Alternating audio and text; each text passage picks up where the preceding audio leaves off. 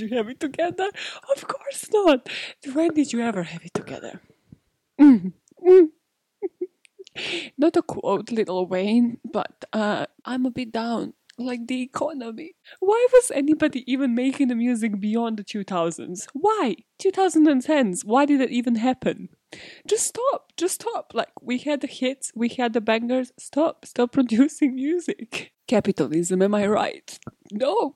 No, you, you are not. You know nothing about music. Because this is not a music podcast, Maja. Hi. Maja is the name. Crazy is the game. This is by all means necessary. It's a true crime podcast with a comedy twist, I guess you could say so. I was listening to the iconic Jay Sean and Lil Wayne down today. I mean, the whole playlist was just legendary. And we are indeed more connected to the music that reminds us of our teenagehood. So, like those crucial years when you were like between 13 and 15 is probably the music that you will still mostly connect to. I mean, I read that somewhere, you know, could be correct. I think there's more to the psychology of that, but this is not why you're here. Today is a long one, and I don't know why I'm distracting myself with a freaking candle. There's only one crime where if you were to hear, like, oh, Maja committed X, that you maybe should get concerned about, and that is arson. Like, I'm truly obsessed with fire since the early age.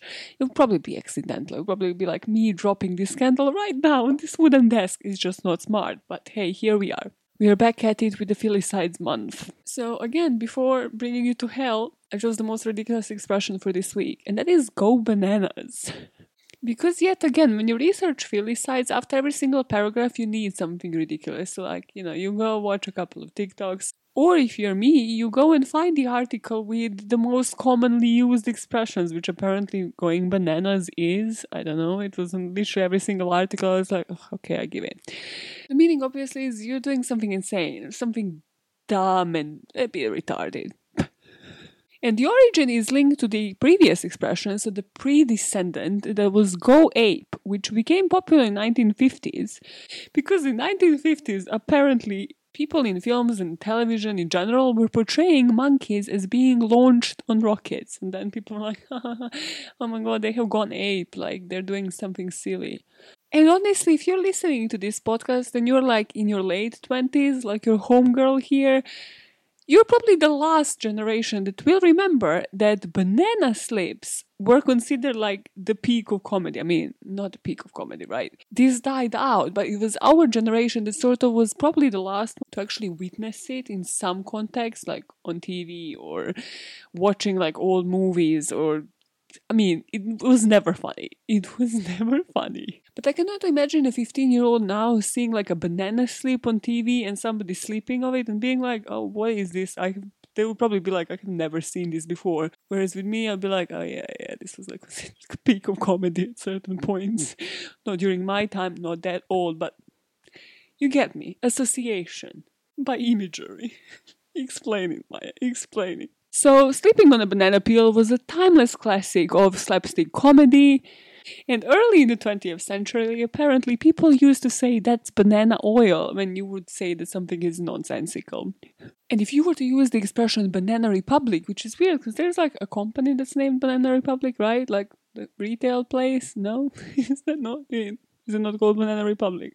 Oh no, it is. Yeah, it's clothing hey, so Banana Republic, I don't know if they knew this or not, but it was used pejoratively, so in a negative sense, to refer to a chaotic, backward country that was never to be taken seriously.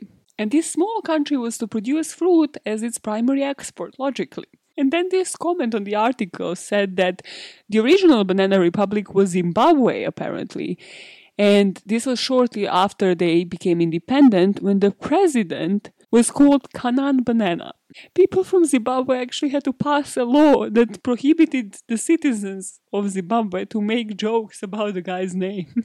Again, early 20th century, ugh, banana is so underrated today. You know, all of these expressions and just connotations for the word banana just make me feel like, why don't we use any of this today? Like, it's not associated with comedy anymore. If anything, it's only associated with blowjobs, which I mean, how disgusting. don't say it. Don't say it. Not me as a teenager practicing blowjobs on a banana. Edit this out. Cut this out because I still fail at them. Cut it out. Normalize sucking and blowjobs. Normalize sucking banana for practice, but also normalize sucking at them because bananas, you know, they're not really shaped as a dick. The, the, the dicks can sometimes have curve. this went off topic real quick. Cut this all out. Banana also. Completely ignore that comment you made and move on. Banana was used as a theater slang for a member of a comedy act. So if you were top banana, you were the top shit, and you could be second banana. And it was drawn from this routine when comedians would attempt to share a single banana. Comedy was just different, okay? And even in 1977, they used to do this top banana, second banana thing as a slang for ranks in any hierarchy of the organization. So you could be like working for Apple. Well, Apple didn't exist then. Let's say today, if you were the Tim Cook of Apple, you would be top banana, and then like everybody else is just like bottom banana. No, that's a different thing. no, second, third, and what? Like if you were like thousand something banana, like that doesn't even roll off the tongue. You feel like piece of shit. You're like I'm completely irrelevant in this place.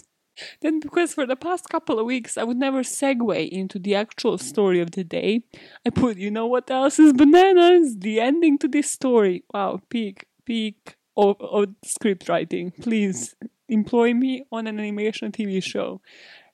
Definitely deserve it, just by this segue into the story. Are you ready? Strap, strap in, strap in like you're in a car with a lunatic that's driving like 100 kilometers per hour. Is that even a fast speed? Anyways, strap like because this story, this story will piss you off. I mean, every filicide story should definitely piss you off. If it doesn't, maybe consider like some therapy or like checking yourself to see like if you're a psychopath. But this one is, it's yet another one that hits like straight into the heart. Let's do this. Okay, I don't know this place got haunted somehow, but literally was recording, microphone was recording completely normally. And then when I went to stop the camera and start recording again, twice, twice, like I recorded this whole introduction like twice already. It just, there was just no sound. and I'm just there like unplugging, trying to figure it out. Can you hear me? Can you hear me now? Give me, give me signs. give me signs. For time is the charm, or I'm changing the mic. Listen, I, I just, I don't, I don't have it no more. I'm gonna lose my shit. The story starts with Marvin's brother Frankie, his wife Irene, who lived next door to the family. And suddenly, one day, on April the 1st, 1984, they hear something that sounded to them like a gunshot next door. So Frankie knew at that time that his brother and parents lived next door, so obviously justifiably so, he got concerned, and both him and Irene ran next door. They didn't even have to go into the house because his mother, Alberta, actually came outside and she was shouting, He shot Marvin, he's killed my boy. So Frankie goes into the house, obviously being on alert because he doesn't know well, where his dad is at a point, does he still have the gun on him? Is his brother still alive? So he rushes to Marvin's room and there he finds his brother bleeding on the floor and he sort of runs towards him, like tries to hold him in his arms to see like if there is any chance of reviving him. However, Marvin dies in his brother's arms. And Frankie reported his last words were, I got what I wanted, I couldn't do it myself, so I had him do it. It's good, I ran my race, there's no more left in me. Marvin Gaye's last words will become the premise of his father's defense. And the events before the murder meant that his father will get away scot free by all means necessary. This is the story of Marvin Gaye.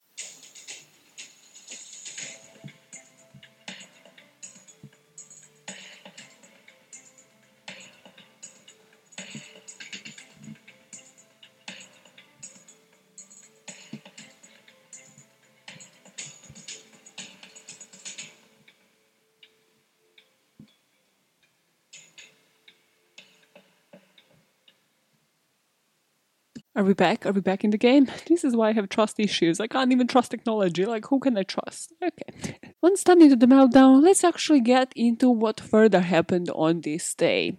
So it was April Fool's Day. It was also the day before Marvin's 45th birthday. Please, if you if you kill me, do not. First of all, don't. You'll end up in prison. I'll haunt your life. It's fine.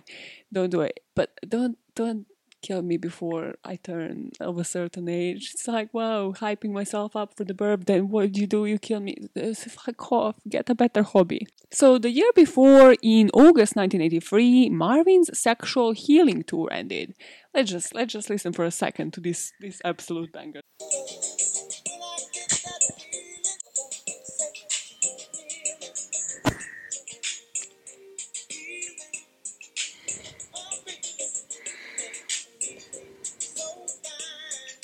And he actually returned to the US after this tour to nurse his mother because his mother actually had some kidney issues and has undergone a surgery.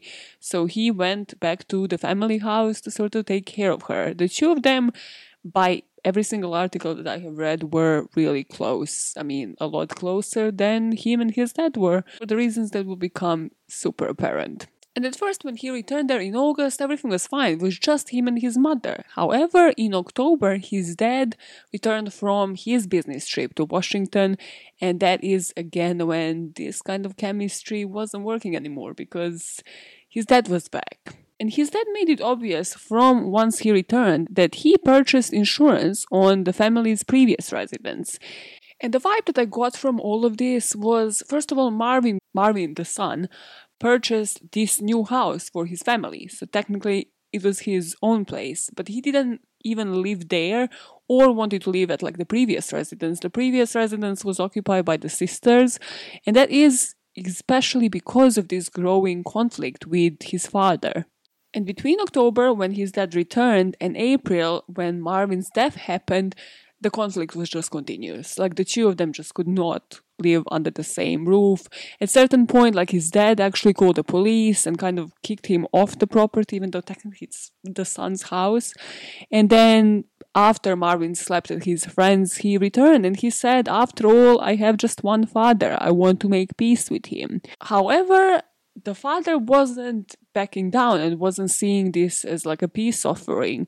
He, according to a family member, said that if Marvin ever touched him, that he would kill him. Of course, this conflict didn't just happen because a son suddenly decided to, you know, from his tour return back home and take care of his mother. The marriage between Marvin and Alberta was deteriorating, you could say so, because by the 1970s, Marvin Sr., who was a long-time alcoholic, well brought the side effects of his alcoholism to his marriage because by that time in 1972, the two of them actually moved houses. So they moved into the house that Marvin Gaye bought for them. But obviously, just like the child doesn't resolve your marriage issues, moving the house, moving to a better environment, moving to a better house, again, won't resolve your marriage issues. So the marriage continued to deteriorate because Marvin never stopped drinking. So we meet on Christmas Day 1983. This is when the son gave Marvin Sr. a 38 caliber gun, and there are different versions of events as to why did the son hand a gun to the father. Everything that the father will say later is the son asked him to kill him. Marvin Gaye was actually known for at least two that I have found in the articles failed suicide attempts. Some family members in the aftermath will say that the gun was given to the dad because son was getting really paranoid and he thought that somebody else is going to attempt to kill him, so that this was given to the dad to defend him. So everybody just goes on, kind of forgets about this gun, which um, sort of important if you were aware of the situation and knew how toxic this environment was. So the days prior to his death, Gaye's parents started arguing about this misplaced insurance policy letter. And apparently, the day before his death, the two of them were arguing so much that, like, Marvin heard it in his room. He got out of the room and confronted his dad and was like, Listen, my mom is sick. Like, I'm here for a reason, you know, I'm like taking care of her. Can you, like, stop harassing my mom? And apparently, dad started confronting him. But it stayed at that. There was no violence during that night. However, the following morning, April the 1st or April Fool's Day, his parents starting being at it again, started arguing again.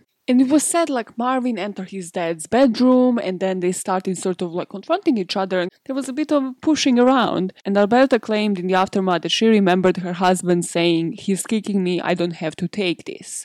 So Alberta is like, Okay, let's calm the situation down, takes her son and brings the son to his own room, right? He's like, Okay, it's fine, everybody's gonna cool down, it's gonna be all over soon. But she was wrong. Alberta would say that the son was saying, you know, I'm packing up my stuff, getting out of the house, that the dad hated him, he didn't want to come back. And a few moments later, as she's trying to convince him to like calm the situation down, Marvin Sr. walks into the room and he is carrying a gun. He lifts his arm and points the gun directly at his son's heart. He doesn't stop there because Marvin obviously slumps onto the floor, but his dad then goes forward and shoots him again at his shoulder. This is when we meet Frankie and Irene again. They rush inside. By the time that they call paramedics, Gaye was already pronounced dead. So it was actually the first shot that has proven to be fatal because it entered his chest and damaged his right lung, the heart, diaphragm, liver, stomach, left kidney. So his dad didn't even have to shoot him the second time. And it was reported later that Alberta ran out of the room because her son was already on the floor and she believed that she is next. And according to all reports, then the father went to his own bedroom and hid his gun underneath his pillow. Because he never tried to run, again, I don't really get this part, like why hide it in the first place? So the police arrived to the scene 20 minutes after the shooting, and Gaye was pronounced dead at 1:01 p.m. Before we go to the dead zone defense, let's focus a bit of the aftermath of the events. So the autopsy and the funeral. Because there are a few important bits here. So the autopsy test results showed that Marvin had some cocaine. Cocaine? Say no cocaine. No. Say the word. I can never say the word. Cocaine. Yes, good, good accent. So the son was taking cocaine and angel dust or PCP. Well, he had it in his system, so it meant that he was regularly taking it or has taken it a few days prior to his death. And the judge would take this in the hearings to kind of determine that PCP can invoke violence in people, so this particular drug could invoke violence. But it wasn't a major factor in his decision once he reached the verdict. He was given the funeral on April the 5th that was attended by 10,000 people, including his Motown colleagues, so different stars, his two ex wives, Anna Gaye and Janice Gaye, his siblings, mother, and his three children. This was very star-studded event. Smokey Robinson, Dick Gregory gave eulogies, and Stevie Wonder performed lighting up the candles. His body actually ended up being cremated, and his ashes were spread in the Pacific Ocean by his three children. And then his one of his ex-wives and the adopted son kept a small sample in the ashes for themselves. I have no idea why, but this for me, I was like, wait, why? It's I don't fully get cremation in itself as in if you, i get cremation but then disperse the whole body in one. Because still yes you are in ashes but it's like y- your whole body. For me this kind of seems like decapitation in a way but like post death i know this doesn't make sense to people. I'm aware. Does this make sense to everybody? It's like no, like which part of me are you keeping, like in your urn? Like, you know, you spread part of me, like what part of me is this in, in this urn? Is it my penis? Because that's hella creepy. Like, that, that's how my mind works, okay? Like, I understand if you don't get it. But that's the thing. If you ever cremate me, I still haven't decided how I want to be funeraled. but yeah, if you ever cremate me, disperse the whole of me somewhere. Cool? In a cool place, yeah? I found this to be so sad, but at the time of his death, Marvin was actually struggling financially, even though he was doing great. He just came from his tour. He was almost $2 million in debt. Um, so he hasn't left a will or anything, but eventually, like his royalties paid off his debt, and his son became the co administrator of the estate. Now going into the trial, and let's first hear the account of the events from his dad's perspective. As you can tell from my tone of voice, I have no absolutely zero respect for his dad. So, according to his dad, First mistake. First mistake, senior. When the police is now interrogating him, and they kind of get the vibe. They, they get the vibe that there was a lot of negativity here, that maybe he wasn't the favorite son for some reason, even though he was doing great in life. So they ask him, Do you love your son? To which Marvin Sr. stated in his soft voice, Let's say I don't dislike him. It's your own trial, sir. Fake it. you gotta, if you don't feel the empathy inside, you gotta fake it a bit. because otherwise the jury ain't buying it. This is why I'm pissed with the verdict. This is why I will be so pissed with the verdict yet over and over again because he doesn't even try and he gets away with it. So, according to the father, the argument started early on April Fool's Day when he went looking for his wife to ask her where she put the copies of the insurance policies. And he said, like, he heard her voice enter the guest bedroom that was being used by the son, and eventually it moved to the gay's bedroom. So he describes that the son immediately turned violent. He took me from the back. I don't think this is what you're intending to say, but okay. So the son takes him from the back, grabs him, and pushes him onto the floor, starts to beat the dad and to kick him. Quote, he kicked me everywhere he could kick me. End quote. So he says the son then, like, continues kicking him, he knocks him onto the bed, and then the dad remembers that his son put the gun. When he gave it to the dad he actually was the one to put it underneath the pillow. So he's like okay cool i'm on the bed i can defend myself there's a gun underneath my pillow. Seems legit so far are you following me? Everybody else gave completely different account events. Are you following me though also if you're voluntarily giving somebody a gun in a potential suicide situation why are you putting it under his pillow can he not decide when and where. I have a huge problem with this whole suicide theory, defense, whatever you want to call it. I'll get back to it. Alluding to that, Dad said immediately that he thought that there were blanks inside his gun, so he didn't know that it was real bullets. So then why use it? Again, why not use like then your body, anything else? Why are you shooting at somebody with blanks? That just doesn't make sense to me. So his whole defense is he actually didn't even know that his son was dead until a detective told him. So basically, he shot his son in a different room, thought it was blanks, decides to go out, ignore the screams, ignore the blood, whatever, because apparently he shot him twice. Ignore like his screaming children coming in. Then the detective goes to his room, is like, Where's the gun? Like, your son is dead. Quote, Oh God of mercy, oh, oh, oh. It just shocked me. I just went to pieces, just cold. I just sit there and I didn't know what to do, just sitting there like a mummy. End quote. The police lieutenant, however, this smart man just sort of listened to that, probably was like, uh huh, uh huh. So you see how everybody else on the scene told me a different story to what you told me? What's that all about? Like, there's about, well, one witness that witnessed everything, and then two others that witnessed the aftermath of it. What is that all about? Why are you not alarmed? Why do you seem like you didn't give a fuck that you just killed your own son? But also, the police officer again smartly said, like, you know, you didn't have to go to the ambulance, right? Like, you know that we, we can see you physically. From what you're saying, you're describing a physical fight. Why don't you have any bruises? Like, where are any of your bruises? Like, this seemed like it was intense you said he punched you, said he punched you in the head. Where are these bruises that you're talking about? Like, by what you were describing, you should be disheveled. Like, we should have called the ambulance to save you as well.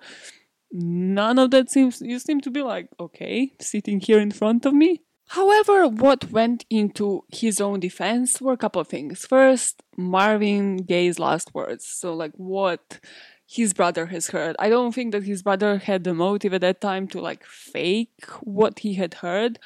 However, if you listen to that statement, let me know what you think, but I think it's too long for somebody that has been shot and apparently according to autopsy had like most of his organs damaged. I've never heard last words by somebody being like two full sentences. So I don't know if that's us or if that's normal because I don't see the motive. I don't see why the brother would lie unless again he is in on it somehow. In which case, listen, Marvin Gaye is haunting your ass. Another thing that worked for the dad is that once they actually went to do his checkup to see, like, hey, do you have any bruises? They scanned his brain and they discovered he had a tumor. So it was the benign one. Is that how you pronounce it? Benign. Benign. It was a benign one. And then it got removed. And he also had psychiatric evaluations and was found competent to stand trial in the end. So some might say maybe he wasn't thinking straight, maybe this was affecting his brain, and maybe that's why he tried to basically, when he was sitting in the room while his son was bleeding to death, invent an alibi for himself. His wife did post the bail for him, so she posted a bail of $30,000, which honestly, too low. He might be a danger to his whole family. Why are we not seeing it the same way as I'm seeing it? And probably as some of you listening are fucking hearing this to be like, this, yes, did seem personal, but also, is it? Like, can he be danger to everybody else? But she also filed for divorce immediately. So the judge looked at all the documents, looked at those superficial bruises that Marvin Sr. had. What I think kind of convinced him maybe was the tumor, but also it was probably the amount of drugs in son's system that kind of was prevalent towards the decision that he has made. Again, fuck me if I know, I'd completely disagree with it, but I can assume that that was probably what convinced him. You know, his son turned violent. At best, he was defending himself, in which case, this is a manslaughter. So he granted Marvin Sr. with a plea bargain, and as a result, applied no contest to a voluntary manslaughter charge on September the 20th. And on November the 2nd, judge sentenced him to a six-year suspending sentence and five years of probation.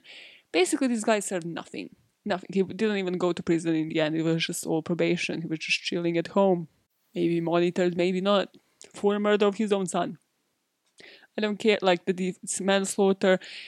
The main problem I have with this is even if, let's say, Marvin like your son, your own flesh and blood, anybody, your best friend, you, anybody, the stranger on the street comes to you and they're like, here's a gun.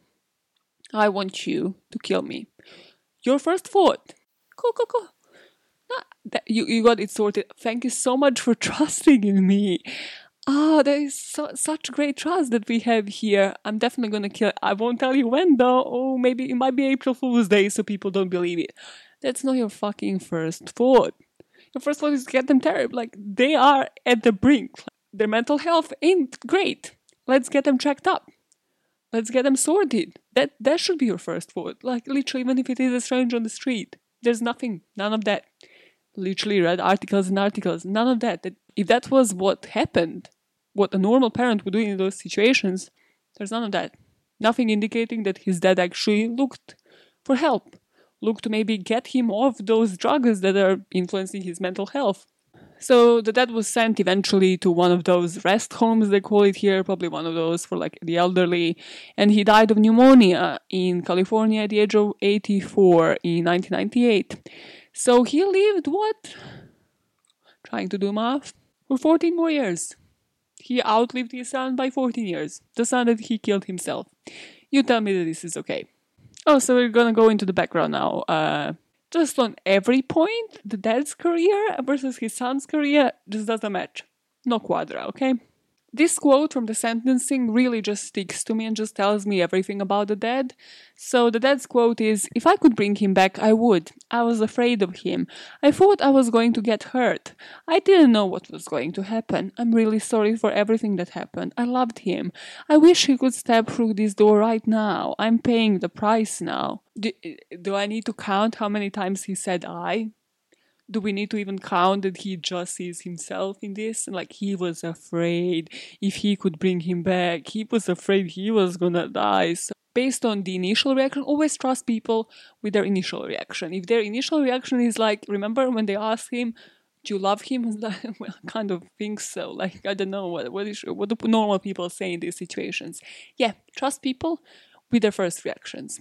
Their first reaction is emotionless while the whole mess is happening, while their son is literally dying in a pool of blood.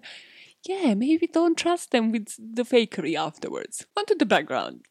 What what are your bets right now before even listening to the rest of the episode? Is this gonna be some abusive motherfucking childhood generation by generation? If your bet was damn right, straight up, straight up doesn't seem, seem like a loving household, so that probably means he didn't have his loving household himself. Yeah, bingo, you got it. You probably listened to way too many true crime podcasts, but hey, this is why we love each other. I was like, give it to me. When I researched the background, I was like, give me some fucked up shit. So Marvin Senior's dad, I fucking hate that they were both Marvins. Sorry, sorry, Marvin Gaye was a reverend who was born in 1914 and he was one of those fundamentalists like radical ministers of the Seventh-day Adventist Church And later he founded a sect himself that was called the House of God. You will never find a sect or a cult named something cool. You just you just won't. It's always gonna be something like House of God or like the People's Temple. The People's Temple probably the coolest cult name yet. So his own parents had 12 kids and were physically abusive. Well, the dad apparently, the dad in particular, was physically abusive to all of them. Just imagine having 12 kids and just getting it out, getting your stress out. You never know which one it is. It's just so frightening because you never know which one of you is gonna get it. Because obviously, I mean, 12 is a lot for somebody to beat up on the daily. So it's just a psychological game. And Senior eventually entered ministry in his late teens and joined the Pentecostal church as a pastor, which is around which time is when he met his wife Alberta and they raised a family of four children. So they have two daughters first, then came Marvin Jr., and then came Frankie. So Frankie was the youngest. After leaving this Pentecostal church, he formed a spin off sect called the House of God Again, like your dad named the same way. Sure, why the fuck not? And he spent most of his time as the storefront preacher, this article says, and he would take sermons to different churches where he would then take his eldest son, which was Marvin, to sing gospel songs. For Marvin Gaye, this is going to become his escape because he was born in 1939 and he was born in this environment where, from the start, inside of his home, there would be violence by his father because his father knew nothing else. His father was brought up that way and he thought that's the way to bring up his children. Logic, there's none. And then on the outside, they lived in this public housing project, so it was poor, it was violent environment on the outside as well. The neighborhood was actually dubbed Simple City by the local children. So once his dad actually started bringing him to church and asking him to sing, this was kind of like a saving moment for him because he finally found a place where he felt safe and he felt like suddenly he was becoming really good at it. He felt the music, he felt he had a talent. Obviously, when you are brought in this environment, it doesn't help that your dad is kind of eccentric as well. The outside world, like the streets, started bullying um, Marvin and his brother Frankie because his dad was apparently known as a cross dresser. There's somebody who would sometimes in public dress into female's clothes. So it was very effeminate. I mean, even today, I would like to tell you that that shit would just pass by and nobody would make fun of it, but probably wouldn't. So definitely 1930s, 40s, this was not the norm. So obviously, Marvin, the younger brother, would take the bullying and would try to defend his dad. Like, to begin with. Be like, why the fuck do you care? But because this happened in his young age, I think it particularly stuck to him. And even later, when they questioned him, he said like this was ridiculous. Like people, because people obviously will make fun of like, well, your last name is gay, so that must mean you know there's nobody else with that last name. That must mean that your dad was homosexual. And I think it was really imprinted in his name because their last name, if you are a fan of Marvin Gaye, you probably know, was actually spelled without the E in the end. And it was only Marvin once he established his stage name, etc., and like probably because of the effect of this, added that E to his name to sort of differentiate himself. Probably again psychologically because this happened to him at a very young age and left an imprint. While living under the family roof, Gaye would suffer vicious abuse. Like his sister described this was on the daily and it consisted of series of brutal whippings. And Marvin himself, the son, later said by the time that he was 12, there wasn't an inch on his body that hadn't been bruised and beaten by his dad, which is just so fucking sad and wild. And I think that is what instigating the suicide tendencies, because Marvin also later said that if it wasn't for his mother's encouragement, care, and actually her seeing, like, okay, this is an escape for him, the music is escape for him, but also he's like really talented so let's kind of nourish this and get him out of this abusive household that he said he would have killed himself. And the sister Zeola would actually kind of describe the dynamic and how it started becoming obvious that it seemed like the dad was jealous of this relationship that the son and the mother had. That will become prevalent. And obviously, if he is actually thinking like this, because I wouldn't put it past him because he seemed like a childish fucking prick, even though he was the senior apparently and the minister of a church and shit. This probably prevailed once the son returned to the house to care of his mother because the dad obviously if you abuse your kid guess what? Breaking news the kid isn't going to be attached to you. They're going to like go to the other parent and ignore your freaking existence if you're coming into the room with a whip like not mind-blowing sir. And not just that, but the sister Zeola actually said that this escalated, and the reason why people have said, and why it was kind of obvious, that Marvin Sr. didn't really like or have any respect for anything Marvin Gaye did was that he suspected he was not his son. So he suspected his wife was having an affair, which was unfounded.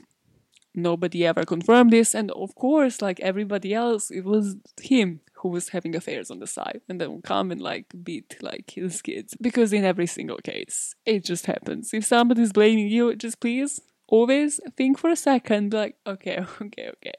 Are we just like mirroring what you were actually doing and you're trying to like put the blame on me? Let's just like reverse psychology this shit out of this. And the other sister Jeanne actually suggested her father mentioned to her in public on number of occasions that he is going to kill one of his children if they ever physically harmed him. And this is just like what they lived with and kind of it looked like an empty threat but then obviously when you come from that environment and you see how abusive he is to one of the kids it probably doesn't seem so much of an empty threat after some time and according to this article, Jeanne, that actually gave an interview afterwards, said that actually his brother's death accomplished three things. As morbid and as bizarre as this is, like if we are thinking that intentionally he provoked his dad to into this murder suicide situation that the son put himself out of the misery.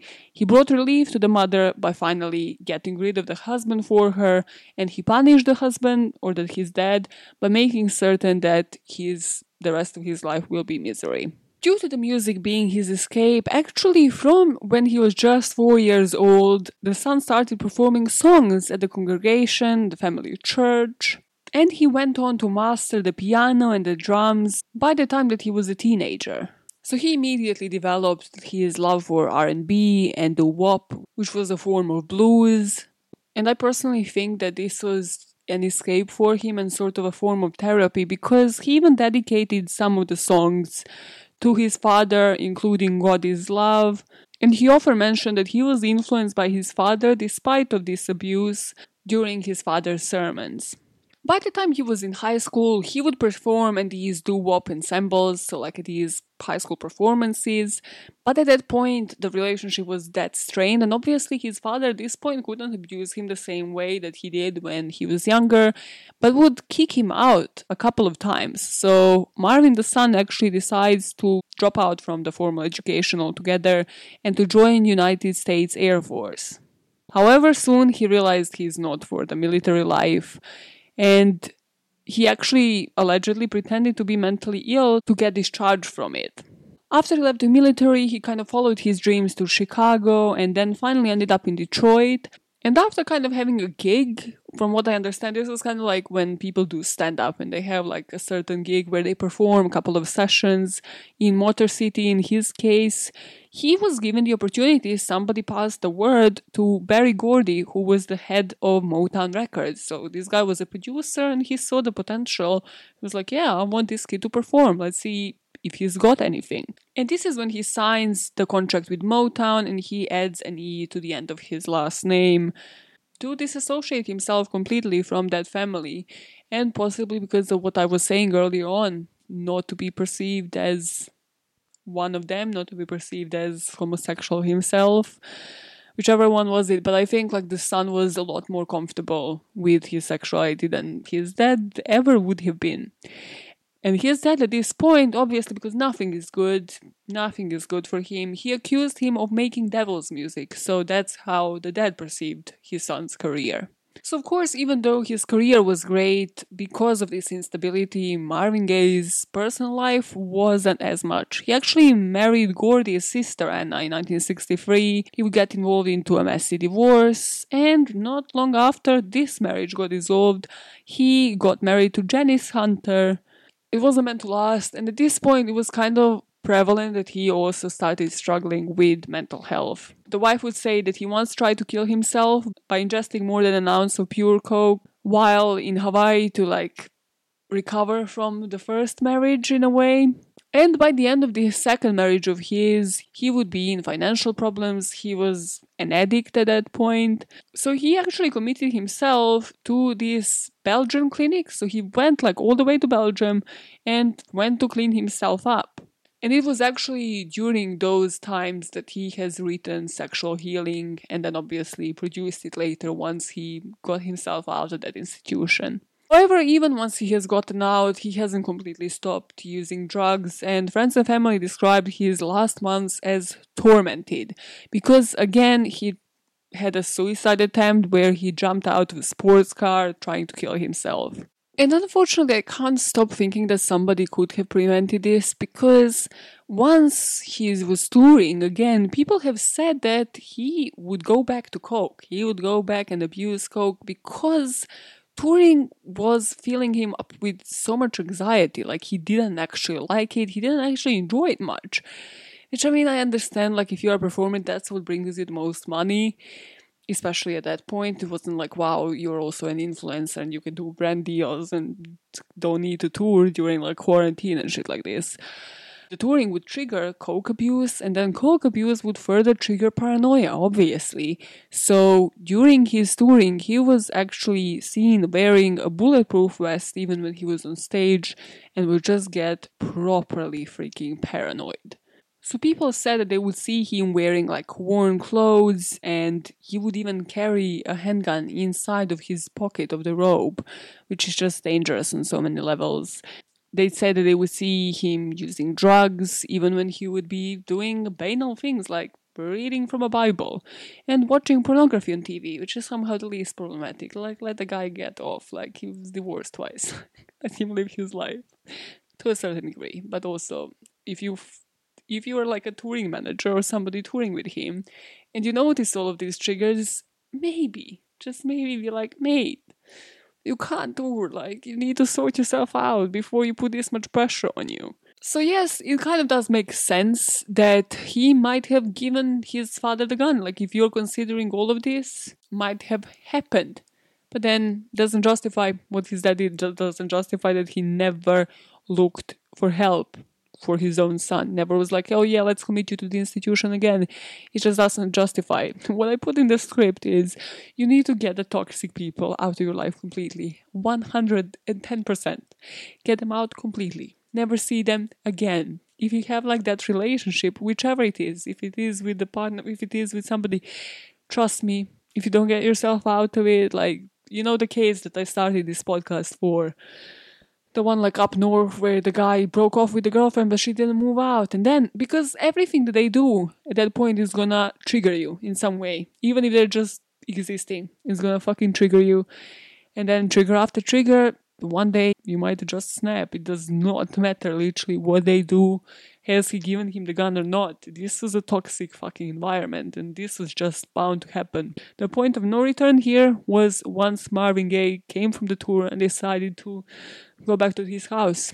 So, what motivated this filicide? A brief rundown of what we spoke about last week. So, there's five motives fatal maltreatment, altruistic, so that's the one where they believe that it's in child's best interest, acutely psychotic, unwanted child, or spousal revenge. I think a lot of you might agree with the altruistic one here. If you do think this is voluntary manslaughter, if you do feel like this was trigger after trigger, Maja, like it doesn't come as a surprise that maybe one day he would just hand a gun to his father and say, fuck it, like let's end it. Like I have tried so many times to do this myself, I clearly can't do it on my behalf, but then there's no emotions, there's no empathy for me to be like, no, this child, you know, had a family meeting, said like, we need to do something about this, hospitalized him, showed any interest into maybe getting to the bottom of the issue here, trying to do everything else and then resorting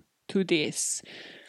So I truly don't think that that was the case. I am kind of leaning on the verge between unwanted child and spousal revenge, both connected based on something that was rooted in Marvin Sr. since, well, his childhood and then since what he passed on to his family which is also supported by this line from Alberta, who said, My husband never wanted Marvin and he never liked him. He used to say he didn't think he was really his child. I told him that was nonsense. He knew Marvin was his, but for some reason he didn't love Marvin, and what was worse, he didn't want me to love Marvin either. So when it comes to filicides, when they are uh, father inflicted compared to the mothers, usually with mothers it happens once a child is small. It's usually with their hands, so it kind of was like drowning, smothering. It's swift and the child doesn't see it coming. With dads, it happens when the child is older, which matches here, and it usually involves a weapon. And weirdly, how this is so on point, but paternal perpetrators either have a personality disorder or have abused alcohol or were violent towards their mates.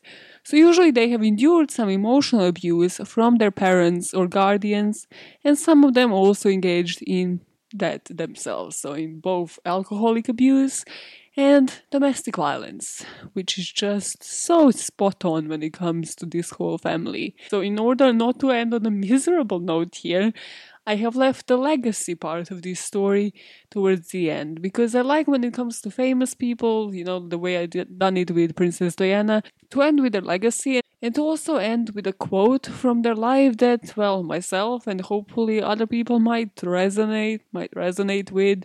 It might, you know, show them the path, define their life story or something along those lines. So, a couple of cool things happened after Marvin Gaye's death. Starting in 1985, when annual Marvin Gaye Day celebration started in his hometown, which was Washington, D.C., followed by 1986 when his mother Alberta founded his Memorial Foundation, which is dedicated to those suffering from drug abuse and alcoholism.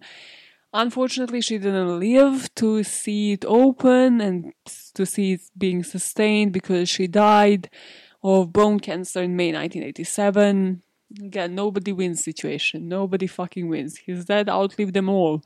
Lived as miserable or not of a life for about 14 years compared to his son and then his own wife who died like only three years after her son was killed by her husband. It's just so fucked up. But one of the things that I feel Marvin Gaye would have been really proud of was that he got a star on Hollywood Walk of Fame in 1990. And this is after like celebrities have petitioned. Like people were like, this guy influenced our life. In particular, Eddie Murphy probably heads down to Eddie Murphy because probably he single handedly has done this. He was like spamming the bosses of Hollywood Walk of Fame for years. Whoever was the CEO was like, oh, for fuck's sake, like, might as well listen to this guy. He's like kind of famous now. So in 1990, he got his star. And six years after that, he posthumously received the Grammy Lifetime Achievement Award. In 2006, even the old park that he frequented as a teenager was renamed after him in his honor. Fuck yeah. It was called Watts Branch Park before. Duh, of course, it's cooler name to call it Marvin Gaye Park. Like, anything you put the name Marvin Gaye to is just 10 times better. Like, what do you think? That bench called it after Marvin Gaye. He's he's living everywhere. He's living through he's living through objects and spaces. Okay, you made it weird. It was okay, and then you made it weird. And something that I would want myself personally, fuck the parks, even though I do walk through parks a lot.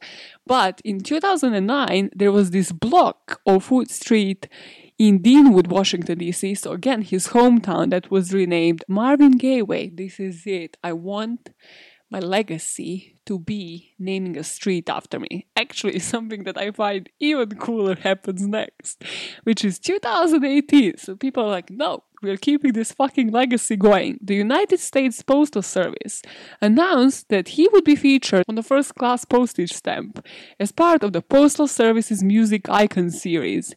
Fuck. Yes. So, like, this series included Elvis Presley, John Lennon. This is it. This is it. This is legacy I want. First class stamp, baby. First class. Like imagine. You send the postage, you, you receive a postage, my face is on it. I haunt you for life. That's it. That's that's all the legacy that I want. Quote by Marvin Gaye that I want you to live by. And how I'm ending this episode follows. I don't feel I have to conform to any particular expectations, but I would like for my music to raise people's consciousness rather than lower it, to give people hope. End quote. That's it for this case. If you needed that mission, if you needed that legacy, that extra motivation to be like, what am I really striving towards?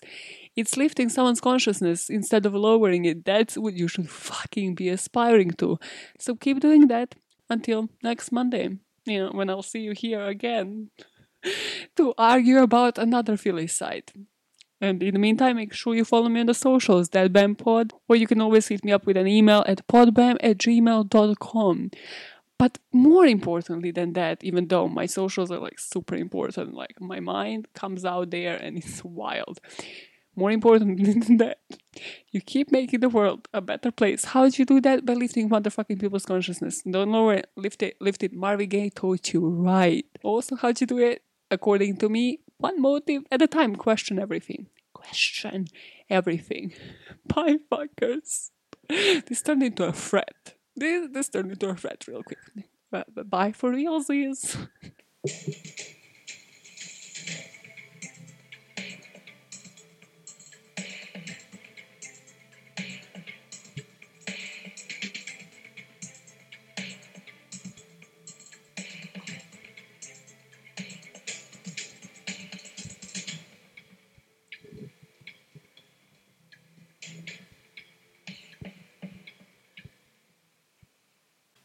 A child.